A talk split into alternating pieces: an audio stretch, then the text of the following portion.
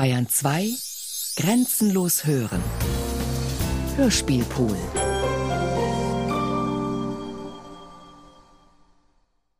E T A Hoffmann. Die Serapionsbrüder. Siebter Teil. Manuskript und Regie Klaus Bulert.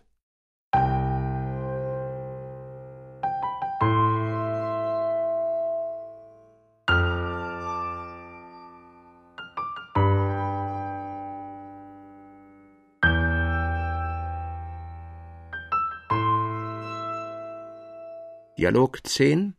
Teuflische Nachrichten.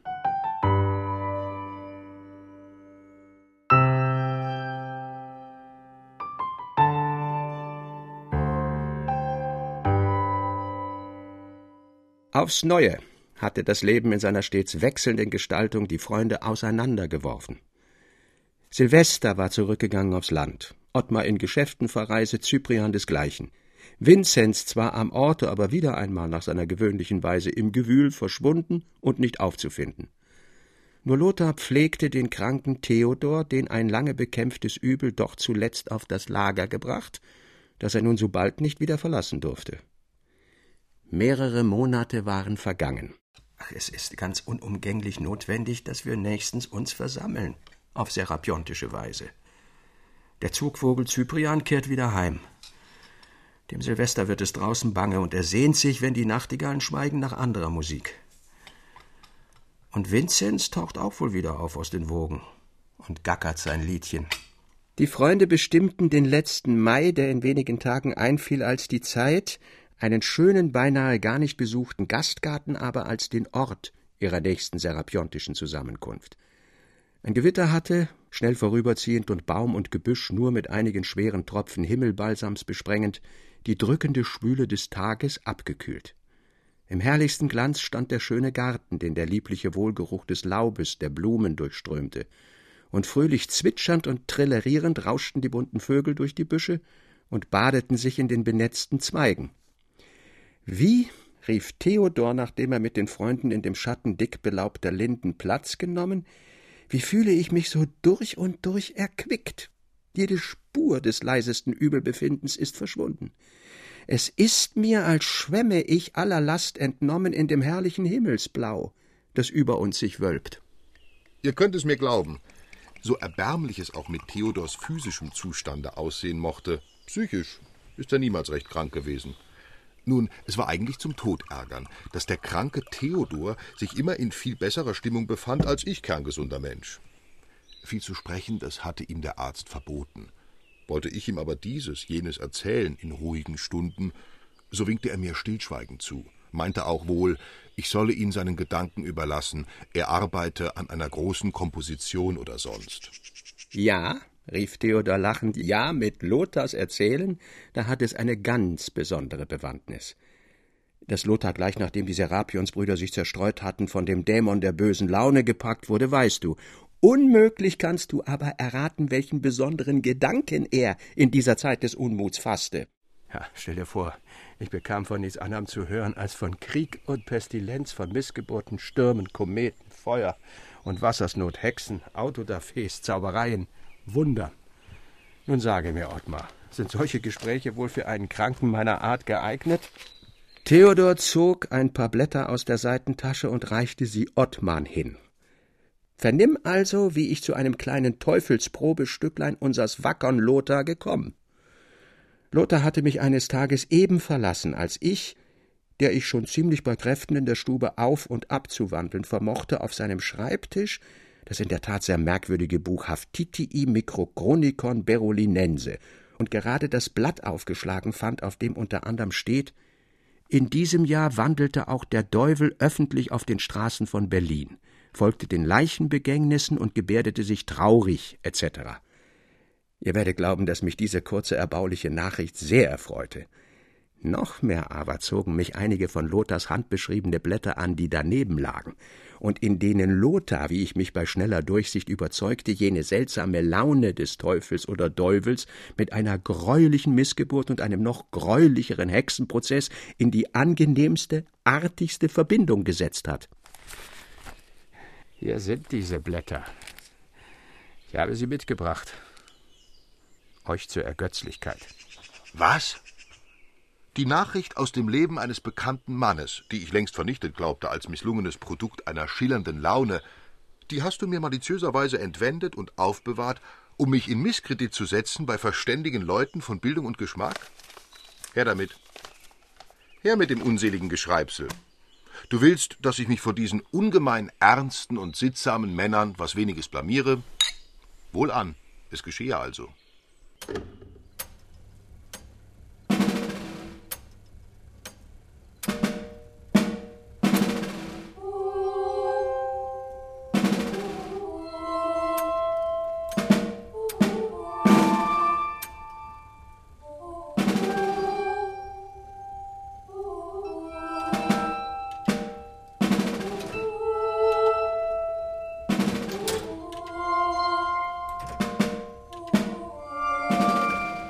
Nachricht aus dem Leben eines bekannten Mannes.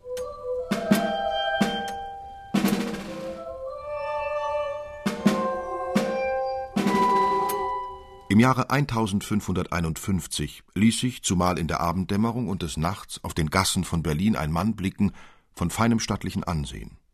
Er trug ein schönes Wams mit Zobel verbrämt, weite Pluderhosen und geschlitzte Schuhe, auf dem Kopf aber ein bauschichtes Samtbarett mit einer roten Feder.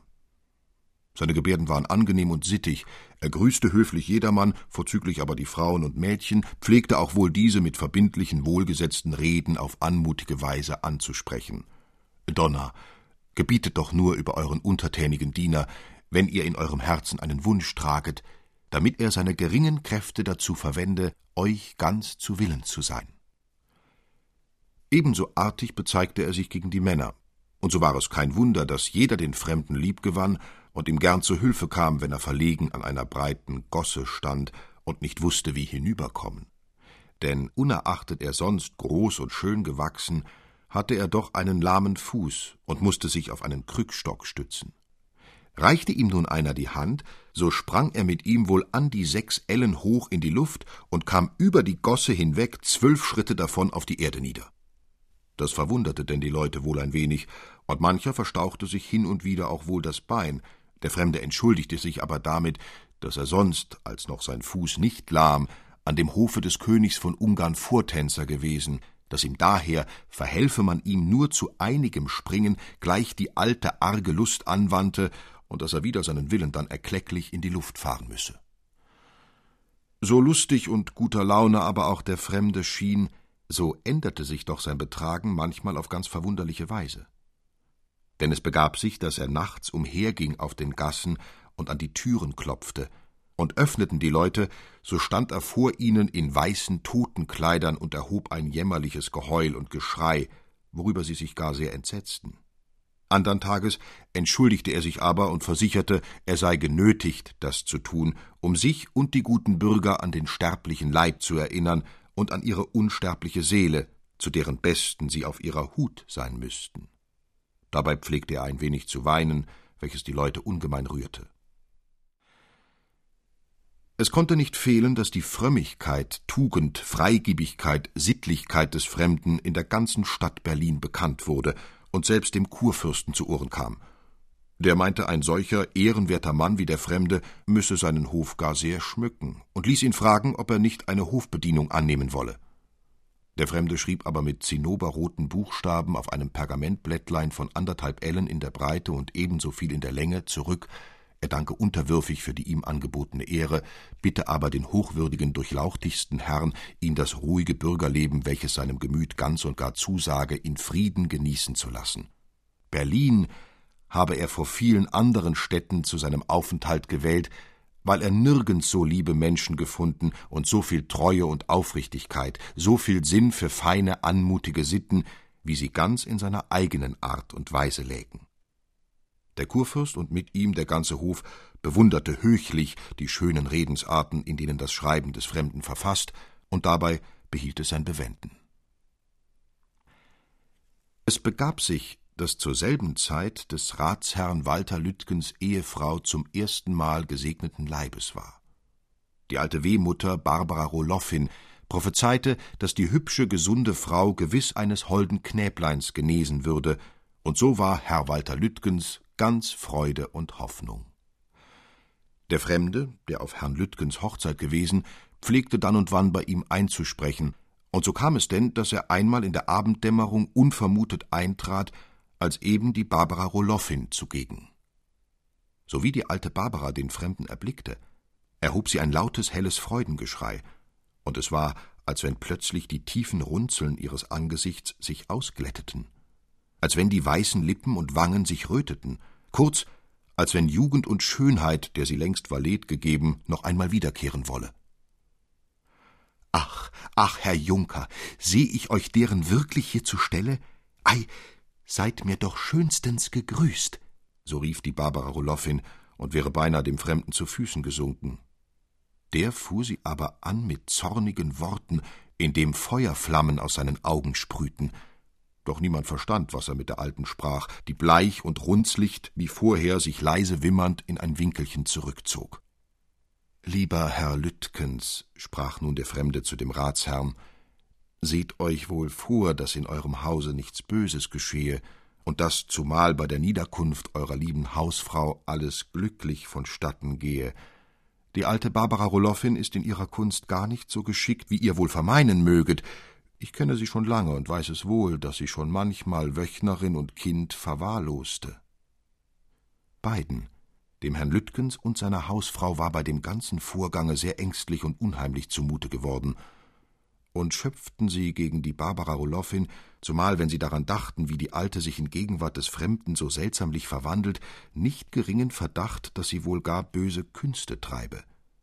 Deshalb verboten sie ihr, wieder über die Schwelle des Hauses zu kommen, und sahen sich nach einer anderen Wehmutter um. Als dies geschah, wurde die alte Barbara Roloffin sehr zornig und rief, Herr Lütkens und seine Hausfrau sollten das Unrecht, das sie ihr antäten, noch schwer bereuen. Alle Freude und Hoffnung des Herrn Lütkens wurde aber verwandelt in bitteres Herzeleid und tiefen Gram, als seine Hausfrau statt des holden Knäbleins, das die Barbara Roloffin prophezeit, einen abscheulichen Wechselbalg zur Welt brachte. Das Ding war ganz kastanienbraun, hatte zwei Hörner, dicke große Augen, keine Nase, ein weites Maul, eine weiße verkehrte Zunge und keinen Hals. Der Kopf stand ihm zwischen den Schultern, der Leib war runzlicht und geschwollen, die Arme hingen an den Lenden, und es hatte lange, dünne Schenkel. Herr Lütkens klagte und lamentierte gar sehr. »O, du gerechter Himmel«, rief er, »was soll denn daraus werden? Kann mein Kleines wohl jemals in des Vaters würdige Fußstapfen treten? Hat man jemals einen kastanienbraunen Ratsherrn gesehen mit zwei Hörnern auf dem Kopfe?« Der Fremde tröstete den armen Herrn Lütkens, so gut es gehen wollte.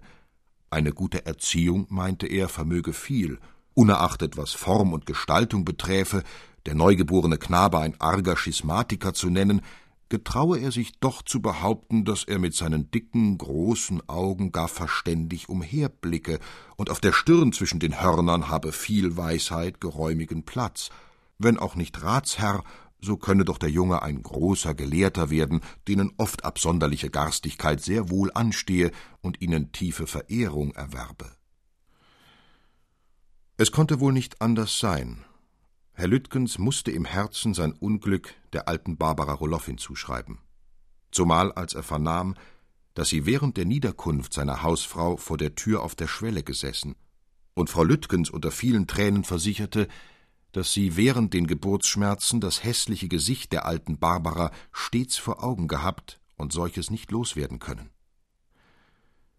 Zur gerichtlichen Anklage wollte zwar der Verdacht des Herrn Lütkens nicht hinreichen, der Himmel fügte es jedoch, dass bald darauf alle Schandtaten der alten Barbara Roloffin an das helle Tageslicht kamen. Es begab sich nämlich, dass nach einiger Zeit sich um die Mittagsstunde ein grausames Wetter und ungestümer Wind erhob, und die Leute auf den Straßen sahen, wie die Barbara Roloffin, die eben zu einer Kindbetterin gehen wollen, brausend durch die Lüfte über die Hausdächer und Türme hinweggeführt und auf einer Wiese vor Berlin unversehrt niedergesetzt wurde. Nun war an den bösen Höllenkünsten der alten Barbara Roloffin nicht mehr zu zweifeln. Herr Lütkens trat mit seiner Anklage hervor, und die Alte wurde zur gefänglichen Haft gebracht. Sie leugnete hartnäckig alles, bis man mit der scharfen Frage wider sie verfuhr. Da vermochte sie nicht, die Schmerzen zu erdulden und gestand, dass sie im Bündnis mit dem leidigen Satan schon seit langer Zeit allerlei heillose Zauberkünste treibe. Sie hätte allerdings die arme Frau Lütkens verhext und ihr die abscheuliche Missgeburt untergeschoben, außerdem aber mit zwei anderen Hexen aus Blumberg, denen vor einiger Zeit der teuflische Galan den Hals umgedreht, viele Christenkinder geschlachtet und gekocht, um Teurung im Lande zu erregen. Nach dem Urteilsspruch, der bald erfolgte, sollte das alte Hexenweib auf dem Neumarkt lebendig verbrannt werden. Als nun der Tag der Hinrichtung herangekommen, wurde die alte Barbara unter dem Zulauf einer unzähligen Menge Volks auf den Neumarkt und auf das daselbst erbaute Gerüst geführt. Man befahl ihr, den schönen Pelz, den sie angetan, abzulegen. Das wollte sie aber durchaus nicht tun, sondern bestand darauf, dass die Henkersknechte sie, gekleidet wie sie war, an den Pfahl binden sollten, welches denn auch geschah. Schon brannte der Scheiterhaufen an allen vier Ecken, da gewahrte man den Fremden, der riesengroß unter dem Volke hervorragte und mit funkelnden Blicken hinstarrte nach der Alten. Hoch wirbelten die schwarzen Rauchwolken auf.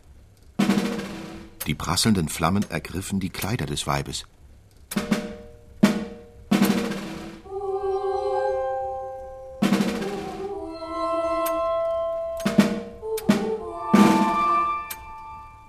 Satan! Satan! Hältst du so den Pakt, den du mit mir geschlossen? Hilf, Satan! Hilf! Meine Zeit ist noch nicht aus!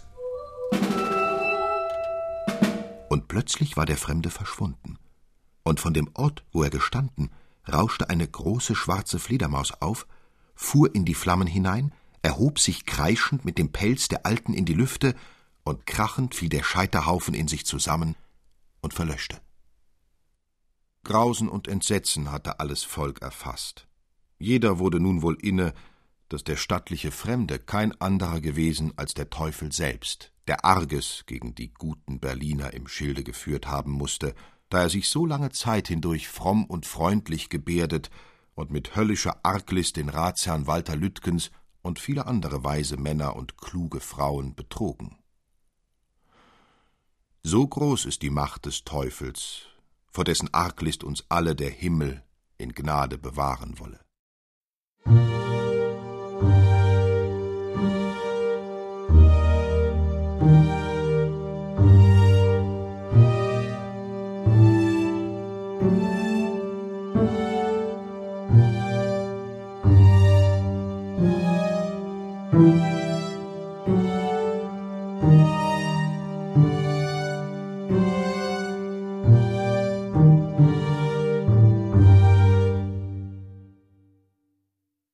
Dialog elf Hysterismus der Mütter. Lasst mich ein psychisches Problem aufstellen, das euch darauf hinbringen soll, wie besondere Umstände auf die Bildung des psychischen Organismus wirken können, oder wie mit dem Keim der schönsten Blüte der Wurm mitgeboren werden kann, der sie zum Tode vergiftet. Man sagt, dass der Hysterismus der Mütter sich zwar nicht auf die Söhne vererbe, in ihnen aber eine vorzüglich lebendige, ja ganz exzentrische Fantasie erzeuge. Und es ist einer unter uns, glaube ich, an dem sich die Richtigkeit dieses Satzes bewährt hat. Wie mag es nun mit der Wirkung des hellen Wahnsinns der Mutter auf die Söhne sein, die ihn auch, wenigstens der Regel nach, nicht erben? Denkt euch, dass der fixe Wahn einer auf diese Weise geisteskranken Mutter darin bestünde, dass sie sich für die Jungfrau Maria, den Knaben, den sie gebar, aber für Christus, den Sohn Gottes, hält. Und dies verkündet sie täglich, stündlich dem Knaben, den man nicht von ihr trennt, sowie sein Fassungsvermögen mehr und mehr erwacht. Der Knabe ist überreich ausgestattet mit Geist und Gemüt, vorzüglich aber mit einer glühenden Fantasie. Verwandte, Lehrer, für die er Achtung und Vertrauen hegt, alle sagen ihm, dass seine arme Mutter wahnsinnig sei, und er sieht selbst den Aberwitz jener Einbildung der Mutter ein, die ihm nicht einmal neu sein kann, da sie sich in den mehrsten Irrenhäusern wiederholt. Aber die Worte der Mutter dringen tief in sein Herz, Er glaubt, Verkündigungen aus einer anderen Welt zu hören und fühlt lebhaft, wie im Innern sich der Glaube entzündet, der den richtenden Verstand zu Boden tritt. Was weiter? Muss nicht in der Brust eines solchen Jünglings der Gedanke aufkeimen, dass jener sogenannte Wahnsinn der Mutter, die ihm hoch erhaben dünkt über die Erkenntnis, über das Urteil der gemeinen irdischen Welt, nichts anders sei als der in metaphorischen Worten prophetisch verkündete Aufschluss seines höheren, im Innern verschlossenen Seins und seiner Bestimmung? Ein Auserwählter der höheren Macht? Heiliger? Prophet? Gibt es für einen in glühender Einbildungskraft entbrannten Jüngling einen stärkeren Anlass zu mystischer Schwärmerei? Lasst mich ferner annehmen, dass dieser Jüngling physisch und psychisch reizbar bis zum verderblichsten Grade hingerissen wird von dem unwiderstehlichsten, rasendsten Trieb zur Sünde, zu aller bösen Lust der Welt. Mit abgewandtem Gesicht will ich hier vorübereilen bei dem schauerlichen Abgrunde der menschlichen Natur, aus dem der Keim jenes sündhaften Triebes emporwachsen und in die Brust des unglücklichen Jünglings hineinranken mochte, ohne dass er andere Schuld trug als die seines zu heißen Bluts, das für das fortwuchernde Giftkraut ein nur zu üppiger Dünger war. Ich darf nicht weitergehen, ihr fühlt das Entsetzen des furchtbaren Widerspruchs, der das Innere des Jünglings zerspaltet.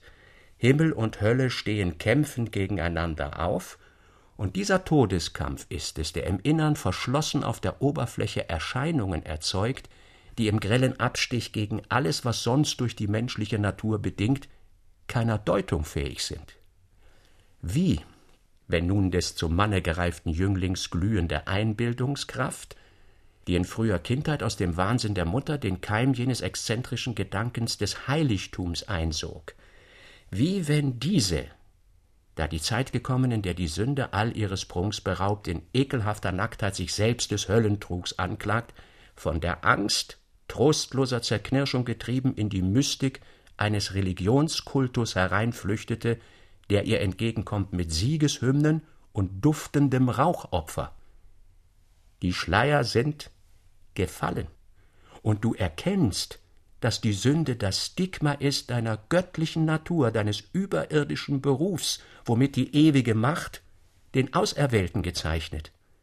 Nur dann, wenn du dich unterfingst, Widerstand zu leisten, dem sündigen Trieb zu widerstreben der ewigen Macht, musste sie den Entarteten, Verblendeten verwerfen. Das geläuterte Feuer der Hölle selbst strahlt in der Glorie des Heiligen. Und so gibt diese grauenvolle Hypermystik dem Verlorenen den Trost, der das morsche Gebäude in furchtbarer Zerrüttung vollends zertrümmert, sowie der Wahnsinnige dann unheilbar erscheint, wenn ihm der Wahnsinn Wohlsein und Gedeihen gewährt.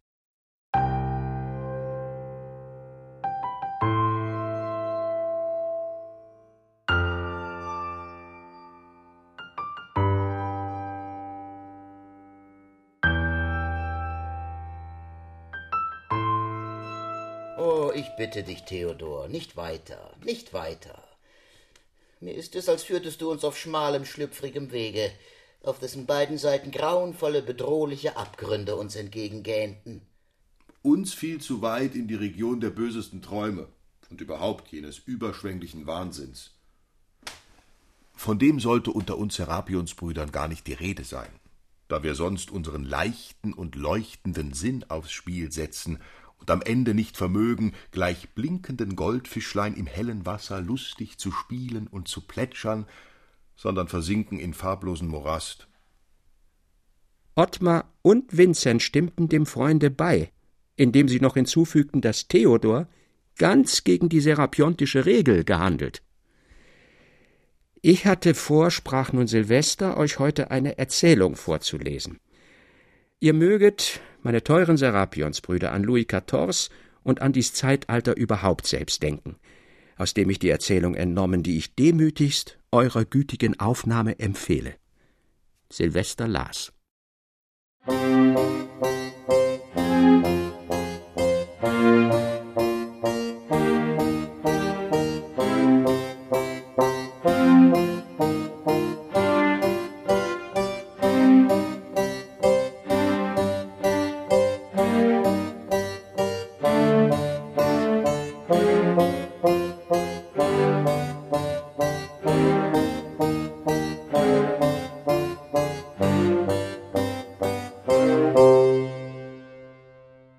Das Fräulein von Scudéry.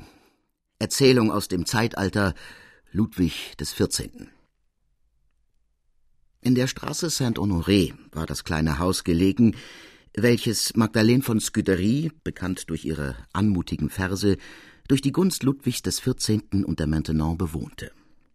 Spät um Mitternacht, es mochte im Herbste des Jahres sechzehnhundertachtzig sein, wurde an dieses Haus hart und heftig angeschlagen, dass es im ganzen Flur laut widerhallte. Baptist, der in des Fräuleins kleinem Haushalt Koch, Bedienten und Türsteher zugleich vorstellte, war mit Erlaubnis seiner Herrschaft über Land gegangen, zur Hochzeit seiner Schwester. Und so kam es, dass die Martinière des Fräuleins Kammerfrau allein im Haus noch wachte. Sie hörte die wiederholten Schläge, es fiel ihr ein, dass Baptist fortgegangen und sie mit dem Fräulein ohne weiteren Schutz im Haus geblieben sei. Aller Frevel von Einbruch und Diebstahl und Mord, wie er jemals in Paris verübt worden, kam ihr in den Sinn. Es wurde ihr gewiss, dass irgendein Haufen Meuter von der Einsamkeit des Hauses unterrichtet, da draußen tobe und eingelassen ein böses Vorhaben gegen die Herrschaft ausführen wolle. Und so blieb sie in ihrem Zimmer, zitternd und zagend, und den Baptist verwünschend, samt seiner Schwester Hochzeit. Unterdessen donnerten die Schläge immer fort, und es war ihr, als rufe eine Stimme dazwischen: »Ach, La Martinière, ich weiß ja, dass Baptist über Land gegangen ist und ihr mit eurer Herrschaft allein im Hause seid.« »La Martinière, macht mir auf, befürchtet nichts. Ich muss mit eurem Fräulein sprechen. Noch in dieser Minute.« »Wo denkt ihr hin?« erwiderte die Martinière. »Mein Fräulein wollt ihr sprechen? Mitten in der Nacht? Wisst ihr denn nicht, dass sie längst schläft und dass ich sie um keinen Preis wecken werde aus dem ersten, süßesten Schlummer, dessen sie in ihren Jahren wohl bedarf?« »Ich beschwöre euch, Frau Martinière, habt die Barmherzigkeit und öffnet mir die Türe. Wisst, dass Ehre, Freiheit, ja das Leben eines Menschen abhängt von diesem Augenblick, in dem ich euer Fräulein sprechen muss.«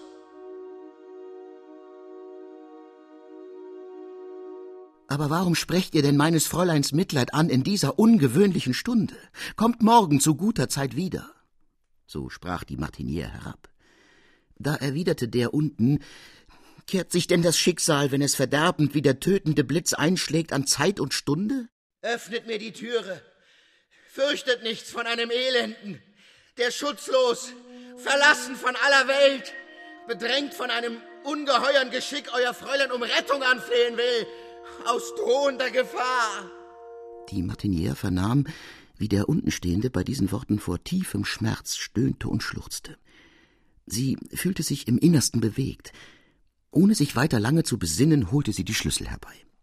Sowie sie die Tür kaum geöffnet, drängte sich ungestüm die im Mantel gehüllte Gestalt in den Flur. »Führt mich zu eurem Fräulein!« Erschrocken hob die Martinière den Leuchter in die Höhe, und der Kerzenschimmer fiel in ein todbleiches, furchtbar entstelltes Jünglingsantlitz. Vor Schrecken hätte die Martinière zu Boden sinken mögen, als nun der Mensch den Mantel auseinanderschlug und der blanke Griff eines Stiletts aus dem Brustlatz hervorragte. Nun sah die Martinière ihr Fräulein in der dringendsten Gefahr. Sie warf die Tür ihres Gemachs, die sie offen gelassen, schnell zu, trat vor dieselbe und sprach stark und fest: »In der Tat, euer tolles Betragen hier im Hause passt schlecht zu euren kläglichen Worten da draußen, die, wie ich nun wohl merke, mein Mitleiden sehr zu unrechter Zeit erweckt haben. Mein Fräulein sollt und werdet ihr jetzt nicht sprechen. Kommt morgen wieder und bringt eure Sache an. Jetzt schert euch aus dem Hause.« Der Mensch stieß einen dumpfen Seufzer aus, blickte die Martinière starr an mit entsetzlichem Blick und griff nach dem Stilett. »Lasst mich zu eurem Fräulein, sag ich euch.« Und damit zog er, giftige Blicke schießend, auf die zum Tode geängstigte Frau das Stilett heraus. »Jesus«, rief sie, den Todesstoß erwartend, aber in dem Augenblick ließ sich auf der Straße das Geklirr von Waffen, der Huftritt von Pferden hören. »Die Marchaussee! Die Marchaussee! Hilfe! Hilfe!« schrie die Martinière. »Entsetzliches Weib! Du willst mein Verderben!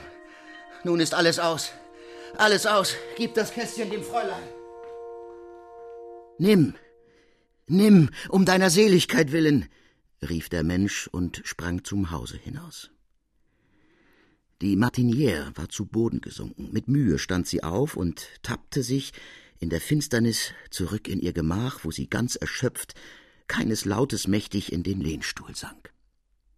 Nun hörte sie die Schlüssel klirren, die sie im Schloss der Haustüre hatte stecken lassen. Festgebannt, ohne Kraft sich zu regen, erwartete sie das Grässliche.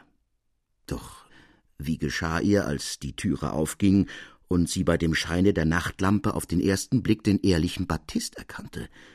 Der sah leichenblaß aus und ganz verstört. »Um aller heiligen Willen«, fing er an, »um aller heiligen Willen, sagt mir, Frau Martinière, was ist geschehen?« »Ach, die Angst, die Angst, ich weiß nicht, was es war, aber fortgetrieben hat es mich von der Hochzeit gestern Abend mit Gewalt. Und nun komme ich in die Straße. Frau Martinière, denke ich, hat einen leisen Schlaf. Die wird's wohl hören, wenn ich leise und säuberlich anpoche an die Haustüre und mich hineinlassen. Da kommt mir eine starke Patrouille entgegen. Reuter, Fußvolk, bis an die Zähne bewaffnet, und hält mich an und will mich nicht fortlassen. Aber zum Glück ist Desgrais dabei, der Maréchaussée-Leutnant, der mich recht gut kennt. Der spricht, als sie mir die Laterne unter die Nase halten: »Ei, Baptist! Wo kommst du her deswegs in der Nacht? Hier ist es nicht geheuer, wir denken noch in dieser Nacht einen guten Fang zu machen.« Und nun trete ich auf die Schwelle, und da stürzt ein verhüllter Mensch aus dem Hause, das blanke Stilett in der Faust, und rennt mich um und um. Das Haus ist offen, die Schlüssel stecken im Schlosse. Sagt, was hat das alles zu bedeuten? Die Martinière, von ihrer Todesangst befreit, erzählte, wie sich alles begeben. »Es ist nur zu gewiss«, sprach Baptist, »dass unser Fräulein beraubt und wohl gar ermordet werden sollte. Und das kleine Kästchen, Frau Martinière, das, denke ich, werfen wir in die Seine, wo sie am tiefsten ist.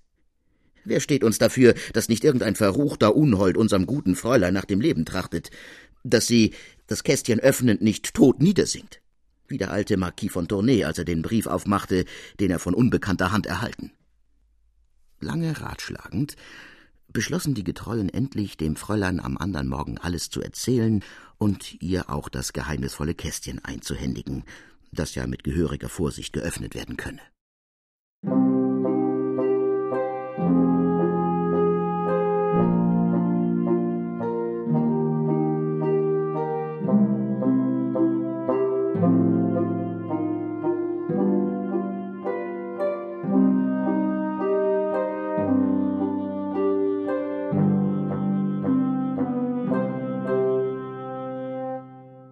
Baptists Besorgnisse hatten ihren guten Grund.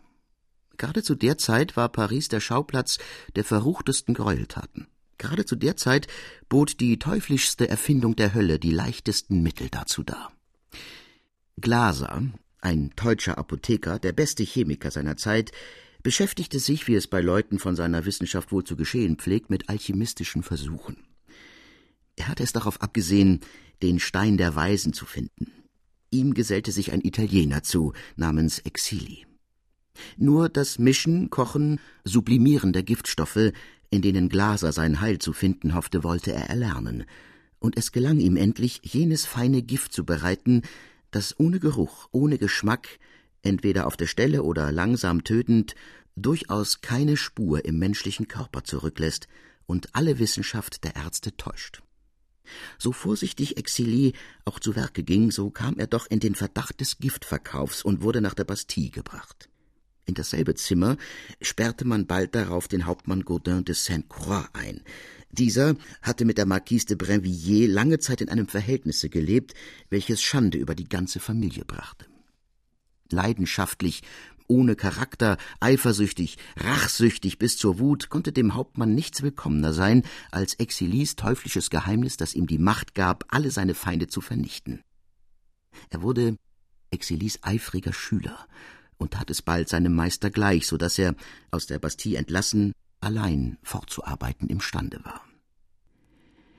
Die Brinvilliers war ein entartetes Weib. Durch Saint-Croix wurde sie zum Ungeheuer.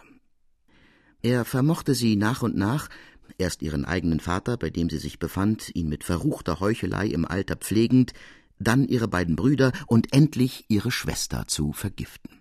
Den Vater aus Rache, die anderen der reichen Erbschaft wegen. Die Gifte, welche Saint-Croix bereitete, waren so fein, dass Endeffekt lag das Pulver bei der Bearbeitung offen, ein einziger Atemzug hinreichte, sich augenblicklich den Tod zu geben. Sainte-Croix trug deshalb bei seinen Operationen eine Maske von feinem Glase. Diese fiel eines Tages, als er eben ein fertiges Giftpulver in eine Fiole schütten wollte, herab, und er sank, den feinen Staub des Giftes einatmend, augenblicklich tot nieder.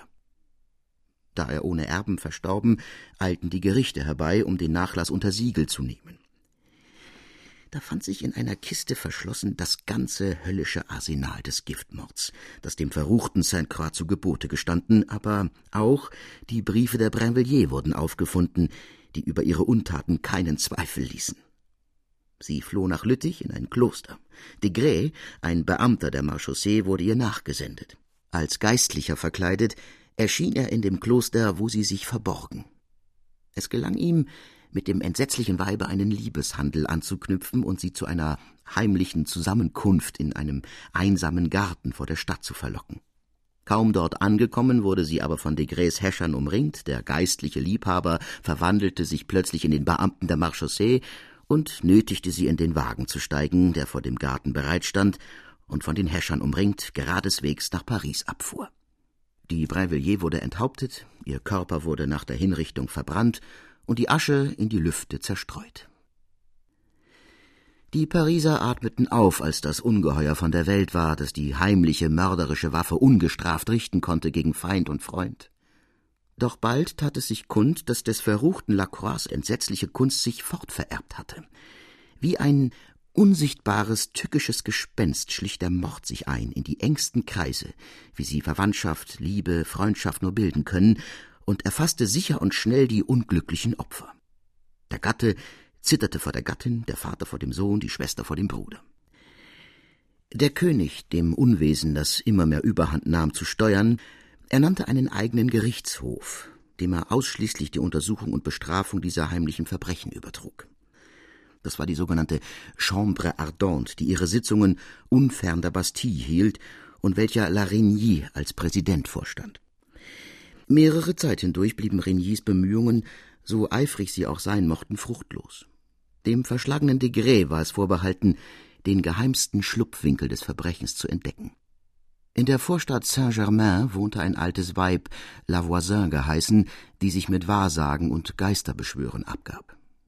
Exilis Schülerin, wie Lacroix, bereitete sie wie dieser das feine, spurlose Gift und half auf diese Weise ruchlosen Söhnen zur frühen Erbschaft, entarteten Weibern zum andern, jüngern Gemahl. Desgrais drang in ihr Geheimnis ein, sie gestand alles, die Chambre ardente verurteilte sie zum Feuertode, den sie auf dem Gräfplatz erlitt. Man fand bei ihr eine Liste aller Personen, die sich ihrer Höfe bedient hatten, und so kam es, dass nicht allein Hinrichtung auf Hinrichtung folgte, sondern auch schwerer Verdacht selbst auf Personen von hohem Ansehen lastete. Das Tribunal nahm ganz den Charakter der Inquisition an.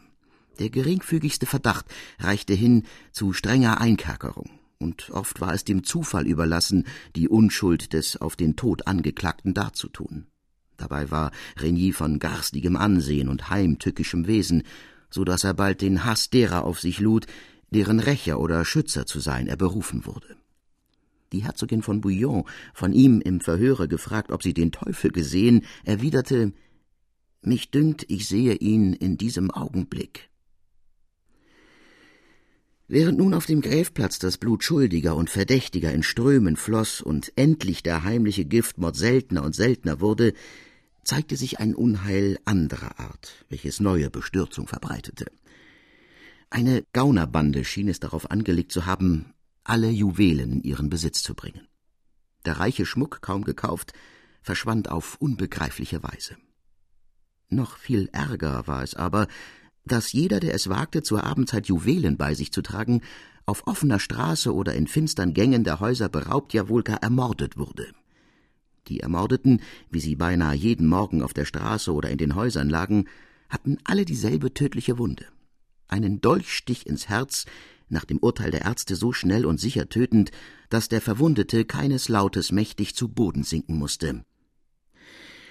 Wer war an dem üppigen Hofe Ludwig des Vierzehnten, der nicht in einen geheimen Liebeshandel verstrickt, spät zur Geliebten schlich und manchmal ein reiches Geschenk bei sich trug.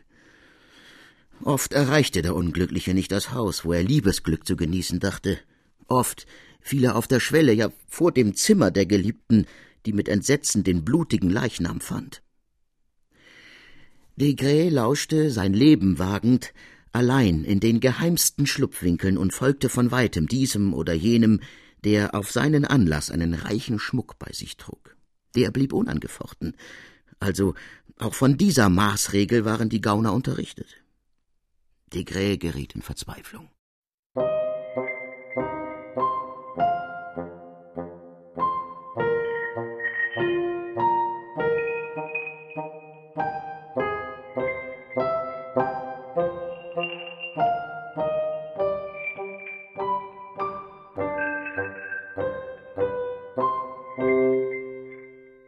Eines Morgens kommt Desgrais zu dem Präsidenten La Reynie, blass, entstellt, außer sich. »Was habt ihr? Was für Nachrichten? Fandet ihr die Spur?« ruft ihm der Präsident entgegen. »Ha, gnädiger Herr«, fängt Desgrais an, vor Wut stammelnd, »gestern in der Nacht, unfern des Louvre, ist der Marquis de la Fare angefallen worden, in meiner Gegenwart.« »Himmel und Erde«, jauchzt La Reynie auf vor Freude, »wir haben sie!« »Oh, hört nur«, fällt Desgrais mit bitterem Lächeln ein.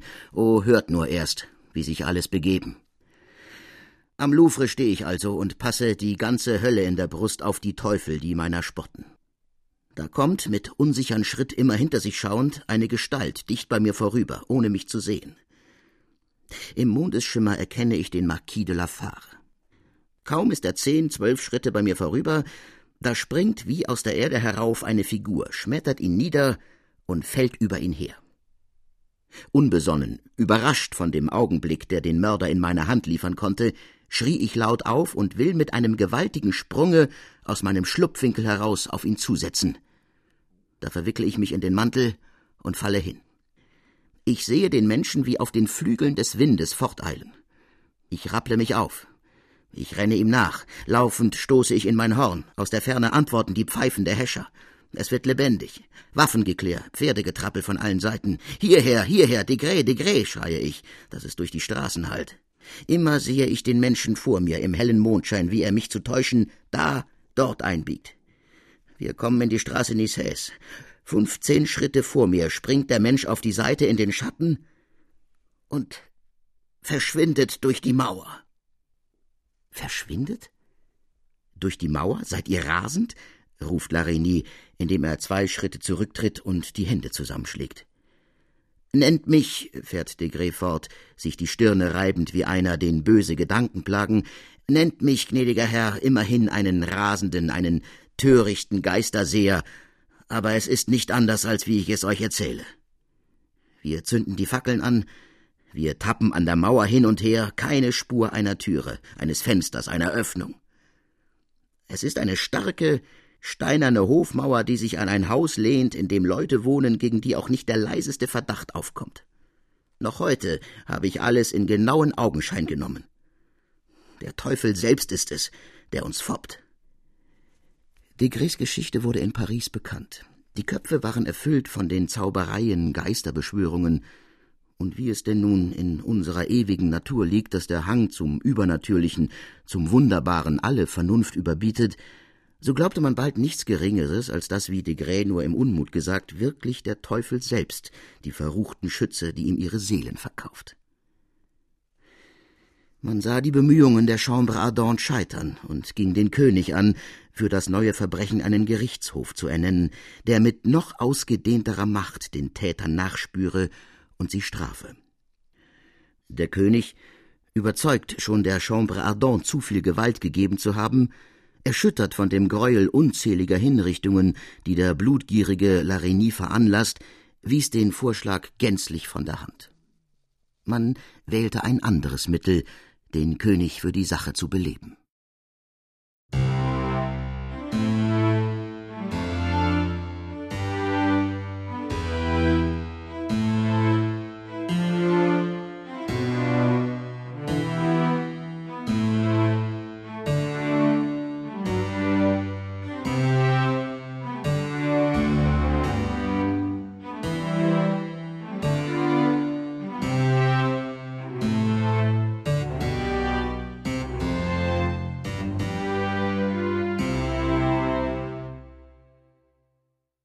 In den Zimmern der Maintenon, wo sich der König nachmittags aufzuhalten und wohl auch mit seinen Ministern bis in die späte Nacht hinein zu arbeiten pflegte, wurde ihm ein Gedicht überreicht, im Namen der gefährdeten Liebhaber, welche klagten, dass gebiete ihnen die Galanterie der Geliebten ein reiches Geschenk zu bringen, sie allemal ihr Leben daran setzen müssten. Ehre und Lust sei es, im ritterlichen Kampf sein Blut für die Geliebte zu verspritzen, anders verhalte es sich aber mit dem heimtückischen Anfall des Mörders, wider den man sich nicht wappnen könne. Der König drehte sich, die Augen nicht wegwendend von dem Papier, rasch um zu Maintenon, las das Gedicht noch einmal mit lauter Stimme ab und fragte dann, anmutig lächelnd, was sie von den Wünschen der gefährdeten Liebhaber halte. Die Maintenon, ihrem ernsten Sinne treu und immer in der Farbe einer gewissen Frömmigkeit, erwiderte, dass geheime, verbotene Wege eben keines besonderen Schutzes würdig, die entsetzlichen Verbrecher aber wohl besonderer Maßregeln zu ihrer Vertilgung wert wären. Der König, mit dieser schwankenden Antwort unzufrieden, schlug das Papier zusammen und wollte zurück zu dem Staatssekretär, der in dem anderen Zimmer arbeitete, als ihm bei einem Blick, den er seitwärts warf, die Scudéry ins Auge fiel, die zugegen war und eben unfern der Maintenon auf einem kleinen Lehnsessel Platz genommen hatte. Auf diese schritt er nun los. Das anmutige Lächeln, das erst um Mund und Wangen spielte und das Verschwunden, gewann wieder Oberhand, und dicht vor dem Fräulein stehend und das Gedicht wieder auseinanderhaltend, sprach er sanft: »Die Marquise mag nun einmal von den Galanterien unserer verliebten Herren nichts wissen und weicht mir aus auf Wegen, die nichts weniger als verboten sind. Aber ihr, mein Fräulein, was haltet ihr von dieser dichterischen Supplik?« Die Scudéry stand ehrerbietig auf von ihrem Lehnsessel. Ein flüchtiges Rot überflog wie Abendpurpur die blassen Wangen der alten würdigen Dame. Sie sprach, sich leise verneigend, mit niedergeschlagenen Augen: »Ein Liebender, der Diebe fürchtet, ist der Liebe nicht wert.« Der König, ganz erstaunt über den ritterlichen Geist dieser wenigen Worte, die das ganze Gedicht mit seinen ellenlangen Tiraden zu Boden schlugen, rief mit blitzenden Augen: »Beim heiligen Dionys! Ihr habt recht, Fräulein. Keine blinde Maßregel, die den Unschuldigen trifft mit dem Schuldigen, soll die Feigheit schützen.« Alle die Gräuel der Zeit schilderte nun die Martinière mit den lebhaftesten Farben, als sie am anderen Morgen ihrem Fräulein erzählte, was sich in voriger Nacht zugetragen, und übergab ihr zitternd und zagend das geheimnisvolle Kästchen. Die Scudéry, das verschlossene Geheimnis in der Hand wiegend und prüfend, sprach lächelnd: »Ihr seht beide Gespenster. Dass ich nicht reich bin, das wissen die verruchten Meuchelmörder da draußen, die, wie ihr selbst sagt, das Innerste der Häuser erspähen, wohl ebenso gut als ich und ihr. Auf mein Leben soll es abgesehen sein? Wem kann es was an dem Tode liegen einer Person von dreiundsiebzig Jahren, die niemals andere verfolgte als die Bösewichter und Friedensstörer in den Romanen, die sie selbst schuf, die mittelmäßige Verse macht, welche niemandes Neid erregen können? Und du, Martinière, du magst nun die Erscheinung des fremden Menschen so schreckhaft beschreiben, wie du willst, doch kann ich nicht glauben, dass er Böses im Sinne getragen. Also...« Die Martinière prallte drei Schritte zurück, als das Fräulein nun einen hervorragenden, stählernen Knopf drückte und der Deckel des Kästchens mit Geräusch aufsprang. Wie erstaunte das Fräulein, als sie aus dem Kästchen ein paar goldene, reich mit Juwelen besetzte Armbänder und eben ein solcher Halsschmuck entgegenfunkelten. »Aber was soll das? Was hat das zu bedeuten?« sprach die Scudéry. In dem Augenblick gewahrte sie auf dem Boden des Kästchens einen kleinen, zusammengefalteten Zettel. Mit Recht hoffte sie, den Aufschluss des Geheimnisses darin zu finden. Der Zettel, kaum hatte sie, was er enthielt, gelesen, entfiel ihren zitternden Händen. Sie warf einen sprechenden Blick zum Himmel und sank dann wie halb ohnmächtig in den Lehnsessel zurück. »Oh«, rief sie nun mit von Tränen halb erstickter Stimme, »oh der Kränkung! O der tiefen Beschämung! Habe ich denn im törichten Leichtsinn gefrevelt wie ein junges, unbesonnenes Ding? O Gott, sind Worte, halb im Scherz hingeworfen, solcher grässlichen Deutung fähig?« Die Martinière hatte den verhängnisvollen Zettel von der Erde aufgehoben. Auf demselben stand: »Ein Liebender, der Diebe fürchtet, ist der Liebe nicht wert. Euer scharfsinniger Geist, hochgeehrte Dame, hat uns, die wir an der Schwäche und Feigheit des Rechts des Stärkern üben und uns Schätze zueignen, die auf unwürdige Weise vergeudet werden sollten, von großer Verfolgung errettet. Als einen Beweis unserer Dankbarkeit nehmet gütig diesen Schmuck an. Es ist das Kostbarste, was wir seit langer Zeit haben auftreiben können, wiewohl euch, würdige Dame, viel schöneres Geschmeide zieren sollte, als dieses nun eben ist.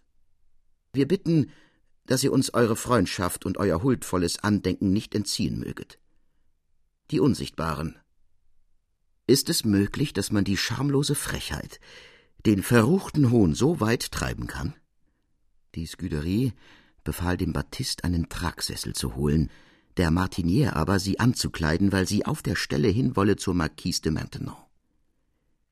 Wohl musste die Marquise sich hoch verwundern, als sie das Fräulein, sonst die Würde, ja trotz ihrer hohen Jahre die Liebenswürdigkeit, die Anmut selbst eintreten sah, blass entstellt, mit wankenden Schritten.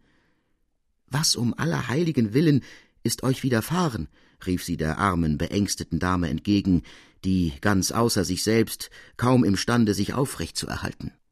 Die Scudéry gab ihr das geöffnete Kästchen, und die Marquise konnte sich, als sie das köstliche Geschmeide erblickte, des lauten Ausrufs der Verwunderung nicht erwehren. »Wisst ihr wohl, Fräulein, dass diese Armbänder, diesen Halsschmuck niemand anders gearbeitet haben kann als René Cardillac?« René Cardillac war damals der geschickteste Goldarbeiter in Paris, einer der kunstreichsten und zugleich sonderbarsten Menschen seiner Zeit. Innig vertraut mit der Natur der Edelsteine, wusste er sie auf eine Art zu behandeln und zu fassen, dass der Schmuck, der erst für unscheinbar gegolten, aus Cardillacs Werkstatt hervorging in glänzender Pracht. Aber nun war es kaum möglich, die fertige Arbeit von ihm zu erhalten.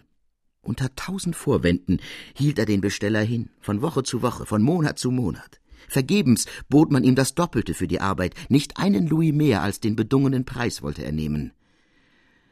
Manche der von dem Könige, von dem Volke hochgeachtetsten Personen hatten vergebens große Summen geboten, um nur das kleinste Werk von Cardillac zu erhalten. Er warf sich dem Könige zu Füßen und flehte um die Huld, nichts für ihn arbeiten zu dürfen. Ebenso verweigerte er der Maintenon jede Bestellung. Ja, mit dem Ausdruck des Abscheues und Entsetzens verwarf er den Antrag derselben, einen kleinen, mit den Emblemen der Kunst verzierten Ring zu fertigen, den Racine von ihr erhalten sollte.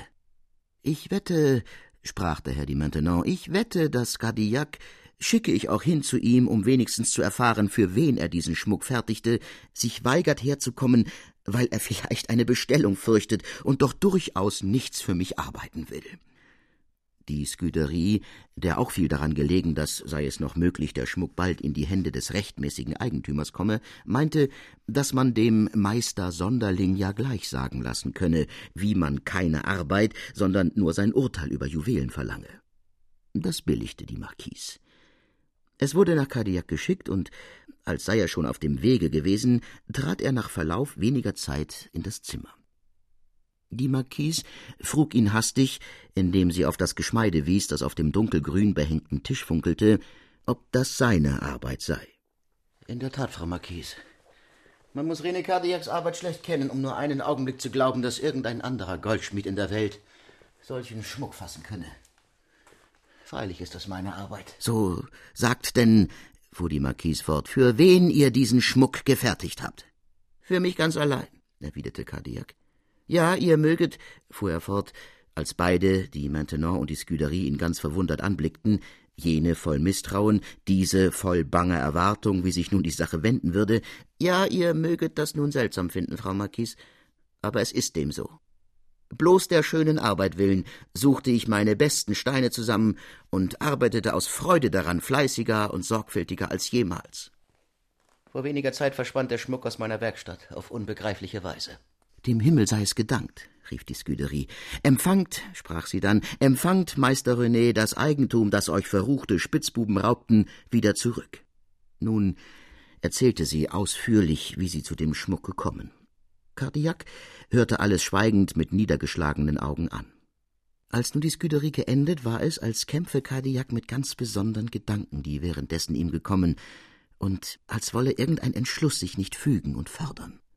Er rieb sich die Stirne, er seufzte, er fuhr mit der Hand über die Augen, wohl gar um hervorbrechenden Tränen zu steuern. Endlich ergriff er das Kästchen, das ihm die Scudéry anbot, und ließ sich auf ein Knie langsam nieder. »Euch, edles, würdiges Fräulein, hat das Verhängnis diesen Schmuck bestimmt. Ja, nun weiß ich es erst, dass ich während der Arbeit an euch dachte, ja, für euch arbeitete.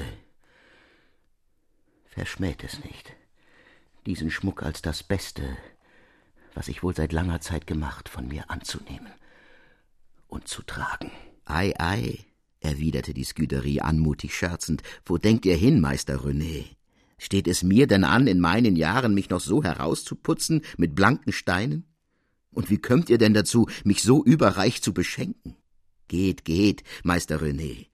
Wär ich so schön wie die Marquise de Fontanges und reich, in der Tat, ich ließe den Schmuck nicht aus den Händen, aber was soll diesen welken Armen die eitle Pracht? Was soll diesem verhüllten Hals der glänzende Putz?« Cardillac hatte sich indessen erhoben und sprach wie außer sich, mit verwildertem Blick, indem er fortwährend das Kästchen der Scudéry hinhielt.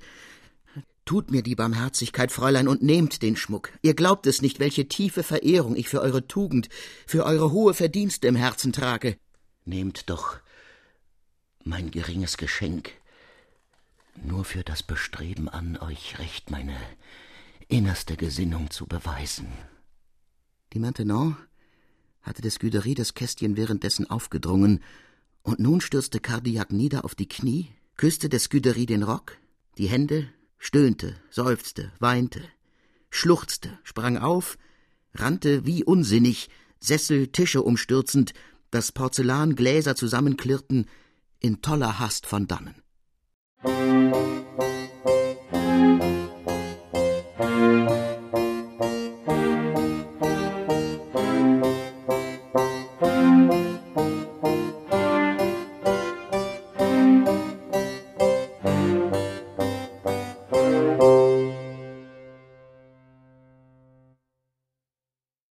E T A. Hoffmann, die Serapionsbrüder, siebter Teil.